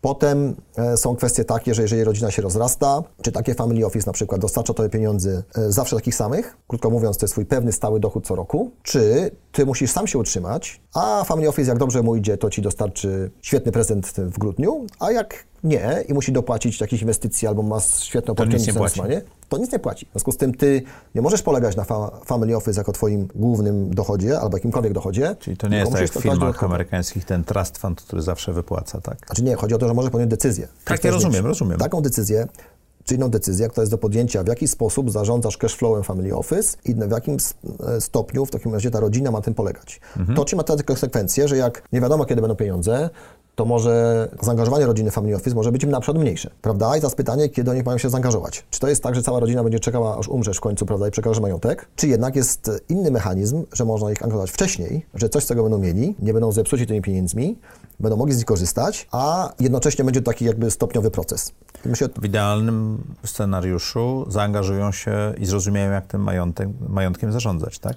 Tutaj pytanie, jaki jest idealny scenariusz? Idealny scenariusz taki, żeby Twoje dzieci były szczęśliwe, robiły to, gdzie mają swoją pasję i tak dalej. Jeżeli ich pasją jest biznes i robią jakiegoś biznesu, to tak. A jeżeli, jeżeli ich pasją jest coś innego, to Ty chcesz, żeby oni to jak najbardziej, jeżeli oni chcą to robić, no jak najbardziej tak, mhm. natomiast niekoniecznie musisz to finansować, czy, czy, czy wtedy oczekiwać od nich, że będą się angażować mhm. w fundusz, prawda? Więc na to też musi być sposób. I na pewno jest tak, że w, w rodzinie będą bardzo różne preferencje i my nie chcemy ich narzucać w żadnym, w żadnym stopniu. Natomiast chcemy dać szansę, żeby każdy mógł się realizować, ale dobrze byłoby, wracam do idealny scenariusz, żeby jednak e, dzieci wiedziały, co jest w środku i jak generalnie tym na razie zarządzać, prawda? Czyli, że jeżeli ja nie chcę tym zarządzać, to chcę znaleźć profesjonalnego menedżera do zarządzania takim na przykład funduszem, prawda? Mhm. I teraz jak tego menedżera znaleźć, jak go wynagradzać, jakiemu cele wyznaczać, to tego typu generalna wiedza zarządzania jednak gdzieś tam powinna być. Ale w Polsce tej wiedzy nie ma. W Polsce na razie mamy ciągle... W Polsce nawet rozwiązań prawnych do końca nie ma. Nie ma, mają się teraz pojawić swoją rodziną, co myślę, że jest bardzo fajnym pomysłem i ta struktura uważam, że jest bardzo, bardzo dobra. Myślę, że jedna z najlepszych e, tutaj w Europie. W, w, w Europie. Natomiast e, na dzisiaj całe myślenie o Family Offices e, zamyka się na myśleniu prawnym, podatkowym, a myślenie o sposobie zarządzania funduszem, wartościach, wartościach momencie przekazywania mhm wartości z funduszu tych materialnych dalej e, do, do rodziny, e, zasadach e, wchodzenia, wychodzenia, sposobie, jak rodzina zarządza na przykład swoją agendą dobroczynności mhm. wspólnie, jak rodzina zarządza swoją agendą bycia jedną rodziną, na przykład zjazdy rodzinne, inne rzeczy, pilnowania tego wszystkiego. Jak to się dzieje? I ja rozumiem, że to na dzisiaj w pierwszej generacji mamy mało, mało dyskusji, bo przeważnie jest family office takie, że jest founder i ma dwójkę dzieci albo trójkę. My już mamy piątkę. Od razu mamy jakby następny poziom skomplikowania. I to patchworkową piątkę. I to patchworkową piątkę. Do tego my nie mamy problemu z akcesji, czyli nie potrzebujemy przekonywać naszych dzieci, że trzeba koniecznie być w biznesie produkcji mhm. czegokolwiek, prawda? I się martwić, że dzieci niestety nie mają tej pasji, e, bo nasze portfolio jest jakby nie wymagające takiej bezpośredniej pasji dla, dla żadnej ze spółek. W związku z tym my jesteśmy jakby w pewnym sensie już mamy problemy czy, czy, czy możliwości takiego second generation family office, mhm. że bardziej myślimy o portfelu zarządzaniu majątkiem i strukturze i modelu takim właśnie governance'owym, głosowania i innych rzeczy, jak ma to działać, niż, niż modelu sukcesyjnym, który przeważnie jest na tyle trudny w pierwszej generacji, że zajmuje więcej czasu. Bardzo często nie wychodzi. Jakieś badania, pamiętam, Bardzo trudne jest, paru tak, lat to jest mniej niż 10%. To znaczy, się trudno zmusić swoje dzieci prawda, do pasji, do czegoś, prawda? Tak. A jeżeli one mają, to, to, to świetnie i wiele, wiele wychodzi bardzo fajnie i świetnie się dzieją, ale... E, wiele nie wychodzi. Tak. Czy wy macie to już e, poukładane, czy jest, jesteście w procesie? Prowadzimy wiele rozmów też z, z, z, czy z prawnikami, czy z podatkowcami, którzy się zajmują i, i, widzimy jakby ten poziom wiedzy tam istniejący. Rozmawiamy z innymi rodzinami, na ile ten problem jest rozpoznany i muszę powiedzieć, że jest tu jeszcze bardzo dużo do zrobienia w mhm. tym zakresie. Ja to mam rozpisane z, z moją żoną w 8-9 punktach de facto problemów, które muszą być e, zadresowane i po kolei jeden po drugim opracowujemy to dla siebie. Tak. Słuchajcie, dajcie znać w komentarzach, bo ja bardzo chętnie widziałbym waszą, was jako parę tutaj w audycji, żeby pogadać właśnie, jak dobrze zaprojektować Wasze życie wtedy, a nie swoje. No, nawet nie wasze życie, tylko właśnie, ty to nazywasz family office, ale jak do, dobrze zaprojektować coś, czego my w Polsce nie mamy, bo nie robiliśmy tego. To jest pierwsza, pierwsze pokolenie, które będzie robiło.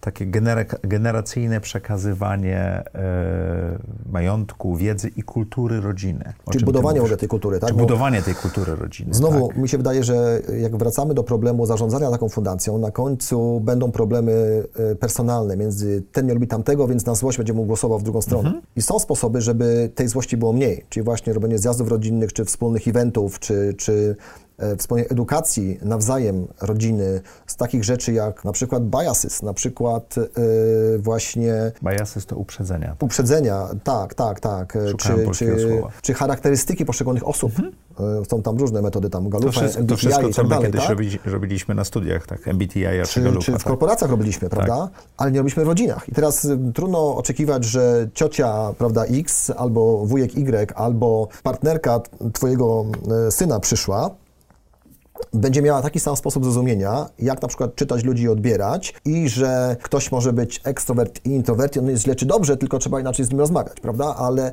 zainwestowanie w tego typu edukację rodziny na takim generalnym poziomie ogólnym y, może przynieść bardzo dobre efekty. To jeżeli się zgodzicie, to ja wchodzę w ten temat, jak już ta kartka wam się zapełni, czy kartki pewne już wtedy, to przegadałbym te 9 punktów. No, jest, jest, to, jest to całkiem e, na razie budujący się spory element wiedzy i przemyśleń, jak to budować, bo e, te przykłady takie globalnych family offices, no to są oczywiście w Londynie, są we Francji, e, są w Skandynawii, e, są trochę w Niemczech, e, także jest, jest to skąd tą wiedzę czerpać, też przez jakby nam network e, i, i wcześniejsze doświadczenia, które, które ja mam, e, ale rzeczywiście naszej polskiej ziemi to jest e, jakby duża nowość i na razie musimy to stworzyć sami dla siebie. I trochę od nowa. Tak. Wspomniałeś o funduszu. Robisz nowy fundusz VC. Tak, myślę, że droga do funduszy była y, w sumie też y, taka wynikowa, bo nasze portfolio spółek jest bardzo sobie cenimy, jest bardzo fajne, ale y, na tyle dobrze rosną te spółki, że jakby jesteśmy w pewnym momencie za krótcy, żeby dalej im pomóc y, po tej stronie finansowania i nasze znaczenie w spółkach jest coraz mniejsze. A z drugiej strony mamy ogromne zaufanie founderów e, czy innych e, też inwestorów, żeby kontynuować nasze zaangażowanie i im dalej pomagać. Stąd pomysł na fundusz. E, Na fundusz, który, który mógłby Czyli pomóc fundusz kolejnej serii. tak, dokładnie. Pójść spółką, e, zrobić serię B i dalej. Założyliśmy Orbit Capital, bo jak się nazywa, z e, moimi kolegami, z jednym moim kolegą z MBA i de facto kiedyś e, obu kolegów z McKinsey'a, także z tego, z tego networku budowane. Z, z Radkiem znamy się z MBA i z McKinsey, z Pawłem Mucha, z McKinsey i z inwestowania wspólnego e, na etapach wcześniejszych. W trójkę budujemy fundusz, który będzie swym zasięgiem obejmował e, region e, CE, czyli tu Europę e, centralną i wschodnią, z fokusem na Czechach, Słowacji i Polsce, e, z naszym dalszym fokusem na Ukrainie, Rumunii, tych krajach tutaj południowych i oportunistycznie patrząc na Bałtyki, ale czyli de facto fundusz regionalny. Fundusz, który ma ambicje dawać finansowanie między, e, między 6 a 15 milionów euro e, per spółka e, z dużą możliwością e, dokładania kolejnych rund. I to, co widzimy, jest, jest, jest, jest istotna dziura w finansowaniu między regionalnym ekosystemem VC, które kończy się na, na tyketach rzędu milion dwa e, euro, e, a później dużych funduszach z zachodu, Globalnych. e, które e, patrzą na właśnie bardziej już 10 i większe ilości milionów euro, które chcą zainwestować, żeby dla nich to miało sens tutaj zajrzeć naszego e, ogródka. A spółka potrzebuje tego kawałka, żeby widzimy- przejść z punktu tak. A do punktu B, prawda? Dokładnie. I, i pamiętam e, takie doświadczenia na przykład z Buksy, kiedy my uważamy, że, że, że Stefan robi świetną robotę i stworzył bardzo fajny biznes tu w Polsce, on się świetnie broni, skonsolidował trochę rynku, lubią go i salony, i klienci, świetny biznes do powtórzenia na, na innych rynkach, ale fundusze z innych rynków mówią, hej, udowodnij na moim rynku, to ja wtedy też chętnie zainwestuję. Ale wiesz, co tam w Polsce, no tobie się udało, no może jakiś fenomen, więc ja nie jestem przekonany. Udowodnij mi tam. Więc oni potrzebują pieniądze, żeby tam udowodnić coś, co tu już działa. Co jest I drogie? wtedy Co jest drogie? To jest drogie i wtedy tamte fundusze będą bardzo, bardzo chętne. I to jest ten moment y, właśnie idealny dla nas, bo my znamy tych founderów, y, wiemy, y, co oni potrafią, wiemy, co zbudowali, Znacie zespoły? znamy zespoły, znamy, jak działa biznes model, wiemy, że jest sprawdzony, wiemy, że działa na jednym, dwóch, może trzech tutaj rynkach w regionie, wiemy, że patrząc na rynki zachodnie, że będą w stanie sobie poradzić konkurencyjnie, mają lepszy produkt, chęt, chętnie ich sfinansujemy na tą ekspansję. E, także e, taki jest pomysł, e, pomysł funduszu. Mamy na to pieniądze właśnie większe, e, większe etykiety, żeby inwestować. Mamy doświadczenie swoje na poziomie seed, e, Series A, czy mamy do czynienia, jak te, jak te firmy wybierać. I cieszymy się zarówno, myślę, że w Czechach, jak i, jak i tutaj w Polsce na tyle dobrym zaufaniem, że, że jesteśmy dobrym partnerem, żeby tego, tego typu rundy czy lidować, prowadzić, czy, czy być e, jako inwestorem wtedy z, z innymi funduszami. Czyli super początek i bardzo jasno określona strategia dla funduszu. Tak, myślę, dla funduszu bardzo ważna jest strategia, bo inwestorzy, którzy dają tobie pieniądze, oni chcą wierzyć, że ta twoja strategia jest zwycięska, mhm. że masz miejsce na rynku i się tutaj sprawdzisz. I rozumieć ryzyko, którego, ryzyka, które będziesz podejmował. I rozumieć ryzyko, albo tutaj właśnie to, to już, już to delikatnie mniejsze ryzyko w tym, co mhm. się dzieje, bo zawsze to są spółki, które mają już jakiś lokalny zdobyty rynek. I momentum. W którym są dobre i momentum, więc, y, więc to ryzyko jest dużo, dużo mniejsze i już mają zespół, który można budować i tak dalej, więc y, z punktu widzenia risk-reward nam się to wydaje taki sweet spot. E, z punktu widzenia też rynku i, i tej jakby dziury w finansowaniu e, tak samo. Także chcemy stworzyć taki najbardziej tutaj solidny, regionalny fundusz late stage VC z fokusem na growth, ale tam, gdzie naszą przewagą właśnie jest ten network, że wiemy w kogo inwestujemy, to nie jest tylko analiza z Excela, prawda, i że kogoś poznaliśmy szybko, tylko dogłębna znajomość e, zarówno obecnych, e, zarówno founderów, jak i obecnych inwestorów, e, skąd ta spółka się wzięła i co rzeczywiście z sobą reprezentuje. Wiktorze, w audycji Zaprojektuj swoje życie dochodzimy do takiego momentu, że próbujemy poznać naszych gości lepiej. Mamy taki segment, który nawet ma swój hashtag, nazywa się Trudne Pytania. Okay. Jesteś gotowy? Jestem Słuchałeś gotowy. parę odcinków, więc może jesteś trochę przygotowany.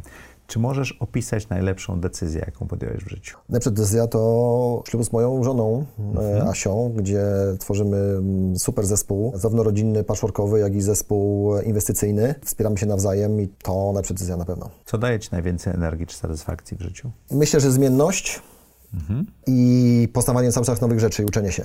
To jest, e, co mnie najbardziej nakręca. To może być trudne, bo dokonałeś wielkiej zmiany w tej chwili, ale opisz swój typowy dzień. Typowy dzień.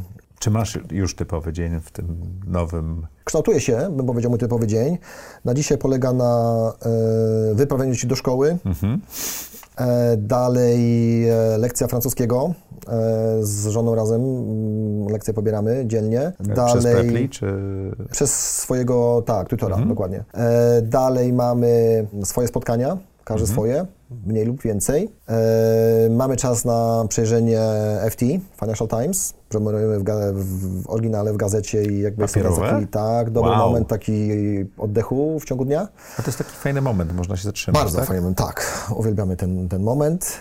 Odbyć ze szkoły, Wtedy się czas już zmienia, jesteśmy w popołudniu, dom się zapełnia z każdej strony, więc tutaj mamy wiele bodźców, co się stało, co się dzieje, jakie są zajęcia dalsze popołudniowe, także dużo czasu myślę, że e, w sumie z tymi dziećmi. W międzyczasie ciągle biega nam nasza najmniejsza Mika dookoła i nas sprawia dużo radości. E, ma półtora roku, więc, e, więc oczywiście to jest bardzo takie słodkie. Pracujesz wieczorem? Na dzisiaj w sensie słowo praca jest jakby troszeczkę ma inne znaczenie dla mnie, no bo jestem oczywiście na telefonie, na mailach i mam spotkania. Próbuję spotkania jak najbardziej pakować w czas do mniej więcej 16, kiedy jakby nie ma dzieci w domu. Mhm. Czyli nie, nie robisz rzeczy wieczorem, jak nie musisz? Później zarówno się chodzi o mój fokus, yy, spokój w domu, czy, czy yy, moją potrzebę bycia jakby z, z rodziną, jednak wolę mieć zachowaną tutaj jakby w tym miejscu. Yy, I póki to też pracujemy dużo jakby z domu, więc jakby mhm. to też tam tutaj umiejscawia e, czas pracy. A kiedy znajdujesz czas na sport? Czas na sport wciskam to i ówdzie. E, jestem e, mało regularny w uprawianiu sportu. Mhm. Gram z founderami, z Wojtkiem z Packhelpu w tenisa sobie gramy. To sobie bardzo cenię, bo to jest taki bardziej inny sposób spotkania. Czy, czy, czy właśnie z, wyciągam przyjaciół na tego typu Czyli rzeczy. taki ale... stacking, networking, czy tak, ale plus sport. słaby jestem tutaj w regularności tego sportu, tak bym okay. To nie było podchwytliwe pytanie, przepraszam. Wiktor, jest, dla tych, co słuchają, Wiktor tutaj taką minę puścił do prowadzącego. Rozumiem. Czy mógłbyś przestać teraz coś robić, co by poprawiło twoje samopoczucie albo spowodowało twój rozwój? Trudno powiedzieć, co przestać robić, bo um, 25 lat McKinsey nauczyło mnie, że zawsze można zrobić więcej i zawsze chcesz zrobić więcej dla swojego klienta w tym przypadku niż, nie wiem, masz zakontraktowane albo niż wynika jakby z mandatu, bo szukasz nowych możliwości, jak możesz komuś pomóc i chcesz być, chcesz być pomocny. Właśnie tak samo jest, jak jesteś inwestorem funduszu VC, czy w swoim family office, czy jako angel inwestor, zawsze może zrobić więcej. Zawsze może zadzwonić do kolejnego foundera, spytać, jak on się dzisiaj czuje i co może mu pomóc. Więc w tym sensie, jeżeli czegoś robię jakby za dużo i za dużo mi czasu zajmuje, to tego typu działanie, ale nie chciałbym z niego rezygnować. To jest bardzo kwestia utrzymania może balansu niż, niż rezygnacji, bo y, zawsze można tu zrobić więcej, i być pomocnym i jakby, wiesz, z jednej strony dobrze się z tym czuję, a z drugiej strony to, to zabiera też dużo czasu oczywiście. Jaką masz supermoc? Myślę, że moja supermoc to jest um, problem solving. Myślę, że mój sposób orientacji w tym, na czym polega problem, jak go rozłożyć na części drobne i jakie można szukać ścieżki rozwiązań, wymyślanie tych ścieżek rozwiązań, to jest coś, czuję się bardzo dobrze i gdzie jest największa wartość. I to też doświadczyłem jakby w McKinsey, że ok, jak mogę robić rzeczy operacyjne czy wykonawcze i potrafię, bo przeszedłem z tą szkołę i to jest to, co mogę zrobić, natomiast najlepiej się czuję, jak ktoś ma konkretny jakiś problem do rozwiązania, problem konceptualny, taki, taki strategizujący bym powiedział, to to jest mój sweet spot i to muszę powiedzieć, że jeśli chodzi o szybkość ogarnięcia tematu i jakby wnikliwość tego, to czuję się z tym bardzo dobrze. Mówiłeś o tym e, w wywiadzie już parę razy się to przeplatało. Jak budujesz swoje wewnętrzne kręgi? Ludzie, którymi się otaczamy, mają na nas olbrzymi wpływ. Te idee, których od niej odbijamy, kształtują nasz sposób myślenia, nasz sposób mówienia, nasze zachowania i efekty mm, naszej pracy, naszego życia. Jak budujesz swoje wewnętrzne kręgi? Jak projektujesz swoje wewnętrzne kręgi? Tutaj myślę, że trudniej. Znaczy można projektować, w jakie kręgi, jakie chciałby się znać, albo jak rozszerzasz, tak jak, tak, jak, tak jak to była kwestia decyzji o wejścia w świat startupowy na przykład, mhm. tak? Czy, czy teraz następnym tematem będzie mm, NGO, z którym chcę pracować, chcę, chcę jakby za, za, zacieśnić swoją współpracę z Aspen Institute mhm. e, i pomóc im też budować dalej prezencję w Polsce. I to są świadome decyzje, w jakie kręgi w ogóle chcesz wchodzić. Natomiast w ramach tych kręgów, które konkretne osoby wtedy zawiązuje swój czas, e, no to już jest bardzo personalna kwestia, z kim się udaje. Czyli trzeba próbować jakby mm, wyjść jakby z, z otwartością i z, z pozytywnym nastawieniem do, do poszczególnych osób i, i próbować te kręgi e, budować. To też trochę nauczyło mnie środowisko startuperskie, że często, gęsto widzisz osobę, możesz sobie niewiele o niej myśleć, osoba mówi, że ma taki pomysł, mówisz jeszcze gorzej, właściwie już chcesz, chcesz się wynosić, a nauczyłem się, że trzeba koniecznie dać, dać szansę. I czas. Zaufać trochę tej chwili i powiedzieć sobie, hej, a propos uprzedzeń znowu, porzuć na chwilę twoje tutaj uprzedzenia, jakieś wstępne myśli, posłuchaj tej osoby, co ona ma do powiedzenia, może to wcale nie jest takie szalone, może to życie jest ciekawe, tylko ty po prostu o tym nie wiesz, może to jest coś, nie wiesz o czym nie wiesz, po prostu sytuacja i, i dopiero wtedy podejmiesz swoją decyzję, więc, y, więc y, dzisiaj też tak robię, tak, tak, tak podchodzę, daję mhm. jakby mm, więcej czasu na ten moment poznania się i zrozumienia, co ta druga osoba ma do przekazania i skąd pochodzi i dlaczego tak, a nie inaczej, dopiero wtedy podjąć decyzję, a hej, to będzie fajna relacja lub, lub a jednak niekoniecznie, okej. Okay. Czy możesz opisać trzy rzeczy, które chciałbyś robić za trzy lata? Trzy lata to jest dla mnie bardzo precyzyjnie określona ścieżka wręcz, bym powiedział, więc tutaj e, wiem dokładnie, co będę robił wręcz. To Wydaje powiedz. się, czyli fundusz będzie fully up and running, kończący swój okres inwestycyjny, więc będziemy, mhm. Myślę, że mocno zajęci funduszem z jednej strony. Z drugiej strony myślę, że pojawi się parę e, wyjść z kolei w naszym family office, więc też troszkę przyspieszy nam tutaj taki, taki cykl metaboliczny reinwestowania e, dalej w, w spółki. E, trzecia rzecz, struktura już będzie bardziej postawiona, więc e, myślę, to też e, po stronie mojej żony będzie więcej też odpowiedzialności takiej właśnie za, za, za, te, za te kwestie zbudowania tej całej struktury i ona będzie nabierała już kolorów. Dzieci moje też będą na poziomie już edukacji, wtedy niektóre zaczynając studia, więc nasz zasięg geograficzny się zwiększy. Będziemy więcej trochę jeździć po świecie. I i mam nadzieję, że tego czasu e, uda nam się wypromować na tyle Aspen, że on będzie istotnym e, miejscem dyskusji w Polsce na temat takich wartości demokratycznych i value-based leadership, e, które tam są promowane, jako takie forum dyskusyjne. Więc to jest taki jakby, tak, za trzy lata tak mniej więcej to widzę. Bardzo precyzyjny plan. Tak mi się wydaje. Myślę, że robienie w ogóle planów długoterminowych, nawet krótkoterminowych jest e, super pomocne i, i ważne. To, co w covid się stało, ludzie przestali planować, bo na tyle była duża zmienność, że powiedzieć sobie, ja już nie zaplanuję na długo, bo wszystko potem nie wychodzi, wolę z dnia na dzień. I ja uważam, że to jest błąd. Mimo zmienności trzeba mieć swoje cele długoterminowe, co będzie za 3, za 10, za 20 lat. Ja tylko planuję... dostosowywać do rzeczywistości, prawda? Tak, i, i rozumieć skąd to wynika, więc wiedzieć sobie, wiesz, kiedy będą wnuki, jak będą wnuki, czy będziesz chciał z nimi pójść na sanki. Jeżeli będą wnuki i chcesz pójść na sanki, to znaczy, że w wieku lat tam 75 jeszcze musi być na tyle sprawny, żeby to zrobić. Teraz żeby sobie, pod tą górkę te sanki wciągnąć. Tak, i teraz myślę sobie, albo ja mam plan na to i będę po prostu w międzyczasie w tego tenisa grał więcej i będę pływał i tak dalej, albo jak ten moment nastąpi z tymi wnukami, to nie będzie sanek, tylko będą szachy w domu, więc musisz, jak masz ten plan, to jesteś w stanie go zrobić, a jak, jak nie zaplanujesz tego wcześniej, to możesz, możesz nie zdążyć. To mówiąc o ostatnich dwóch, trzech latach, świat i rzeczywistość i mikroorganizmy bardzo nam zmieniły sposób patrzenia i te, te linie, te plany można było tak ciągnąć w nieskończoność do góry i wszystko było tak. ok.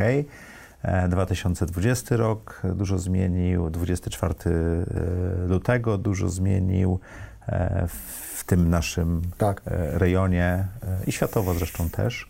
Ekonomia bardzo się zmieniła. Pieniądz, który przez ostatnie 30 lat był super tani, teraz już nie jest. Pytanie, czy to tak już się zmieni na zawsze, czy nie, nie wiem, ale ta zmienność była olbrzymia. Pytanie jest, co ten szok, który trwał 2-3 lata, ciebie nauczył? Wydaje mi się, że e, zmienność to nie jest nic nowego i zmienność tylko przyspiesza w naszym świecie. Akurat ten charakter, że jest kwestia bliskiej wojny i że jest charakter bezpośrednio nas dotykającej e, pandemii, ona jest globalna, to, to, są, to są pewne, powiedział, to, jest, to są troszkę inne rodzaje zmienności, która, która na tym świecie się, e, się dzieje. Bo cykle gospodarcze są coraz krótsze, powodowane przez pewne szoki, e, które na świecie mhm. istnieją, właśnie szoki albo to wojenne, albo, e, albo gospodarcze jako takie, albo, albo naturalne, prawda? I tutaj mamy tutaj kwestię naturalnego, być może nie, ale w pewnym sensie naturalnego zjawiska, jeśli chodzi o, o, o wirusy. E, wojna na świecie nic nowego, to, że bardzo blisko nas. I, i, to dla nas było bardziej szokiem niż dla świata. Tak, dla nas bardzo szokiem i, i strasznie przykrą sytuacją i, i tak dalej, dramatem, ale ale de facto jakby w skali globalnej tego, co się dzieje, jeśli chodzi o cykl ekonomiczny, to, to nic nowego. Ja teraz, ja nie spodziewam się mniej zmienności, spodziewam się więcej zmienności i jeszcze krótszych cyklów, a jednocześnie świat ogromnie zasuwa do przodu. Czyli Jakaś coraz... lekcja z tego? To, to, czyli to, tak. Czyli cały tą czas... lekcją jest to, że przyspieszy? Cały czas technologia idzie do przodu i cały czas będzie więcej technologii. Mhm. Software eats the world, to się jakby nie zmienia. E, mamy cały czas y, jednak globalizację. Ok, na dzisiaj troszkę bardziej będzie spojrzenia na własne tutaj miejsca i, i pewne takie metapodziały geopolityczne na, na Azję, Stany, Europę, ale ciągle to jest jednak globalny świat. Mamy ciągle ogromny postęp w medycynie, w wydłużenia życia ludzkiego, e, przeżywalności. Mamy ciągle ogromny postęp, jeśli chodzi o pozbywanie się globalnego ubóstwa. Mhm. i bogacenie się społeczeństw z poziomu edukacji i tak dalej. I te trendy, niezależnie od tych wszystkich szoków na dzisiaj, one się dzieją.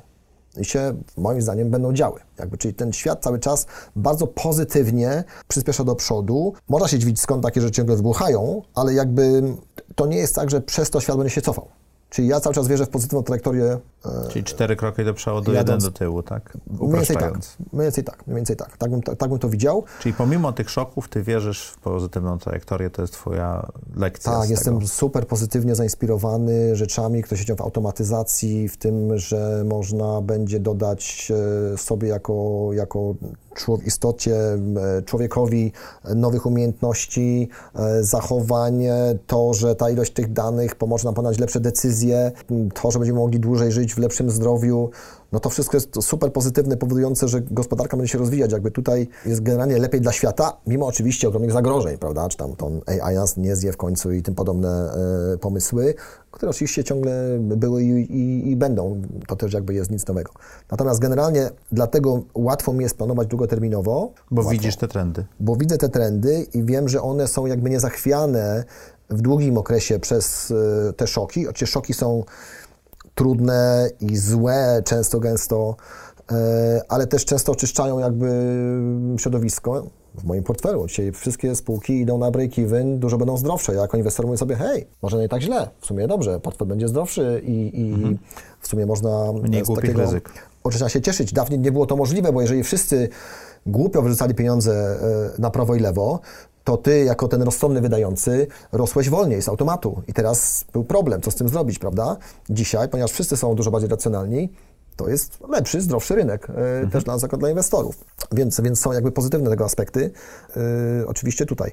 Dlatego uważam, że warto planować długoterminowo, yy, na, na, tych trendach właśnie się oprzeć, a jednocześnie budować sobie na tyle odporną pozycję, żeby każdy taki krótkoterminowy szok, dla mnie krótkoterminowy to jest 2-3 lata, być w stanie spokojnie przeżyć, zarówno fizycznie, jak i finansowo, jak i psychicznie, prawda, w tym, w tym względzie, no bo to, to wszystkie elementy są jakby tutaj ważne. Czyli tak projektować swoje środowisko rodzinne, rodzinne inwestycyjny portfel, czy portfel inwestycyjny. Twoje zajęcia, które robisz w tym czasie mhm. i mieć opcje różne do wyboru, w różnych momentach, żeby, żebyś, żebyś takie szoki mógł spokojnie przeżywać. Książka, która? Dla, naj, naj, naj, najbardziej znamienita książka to Kahneman e, Myślenie szybkie i wolne. Mhm. To myślę, że bardzo, bardzo super istotna książka. I druga książka Factfulness. Mhm. E, myślę też bardzo pokazująca to prawdziwe jak warto, świata. Jak warto i trzeba spojrzeć na, na świat. Tak. I na dane. I na dane. Wiktorze, co chciałbyś, żeby słuchacze i widzowie audycji Zaprojektuj swoje życie zapamiętali z tej rozmowy? Myślę, że w życiu warto budować sobie e, różne możliwości e, i dać sobie pewien, pewien swój własny zasób czasu, e, czy innych środków pieniężnych, czy innych na eksperymentowanie, odkrywanie nowych tematów, otwieranie nowych drzwi, zaglądanie pod kolejny kamień i otwieranie sobie wtedy możliwości kontynuacji, jeżeli to są, to są, to są jakieś ciekawe zjawiska, czy miejsca e, z jednej strony i z drugiej strony to, żeby ciągle na nowo siebie odkrywać i, e, i próbować nowości i znajdować się w nowych miejscach, gdzie trzeba znowu się uczyć, znowu być tym, takie podjąć kolejne wyzwanie. Dziękuję Ci ślicznie. Dziękuję. Dziękuję Wam. Jak co tydzień, w czwartek o czwartej zapraszam Was do audycji Zaprojektuj swoje życie, a w poniedziałki na serie eksperckie. Do zobaczenia.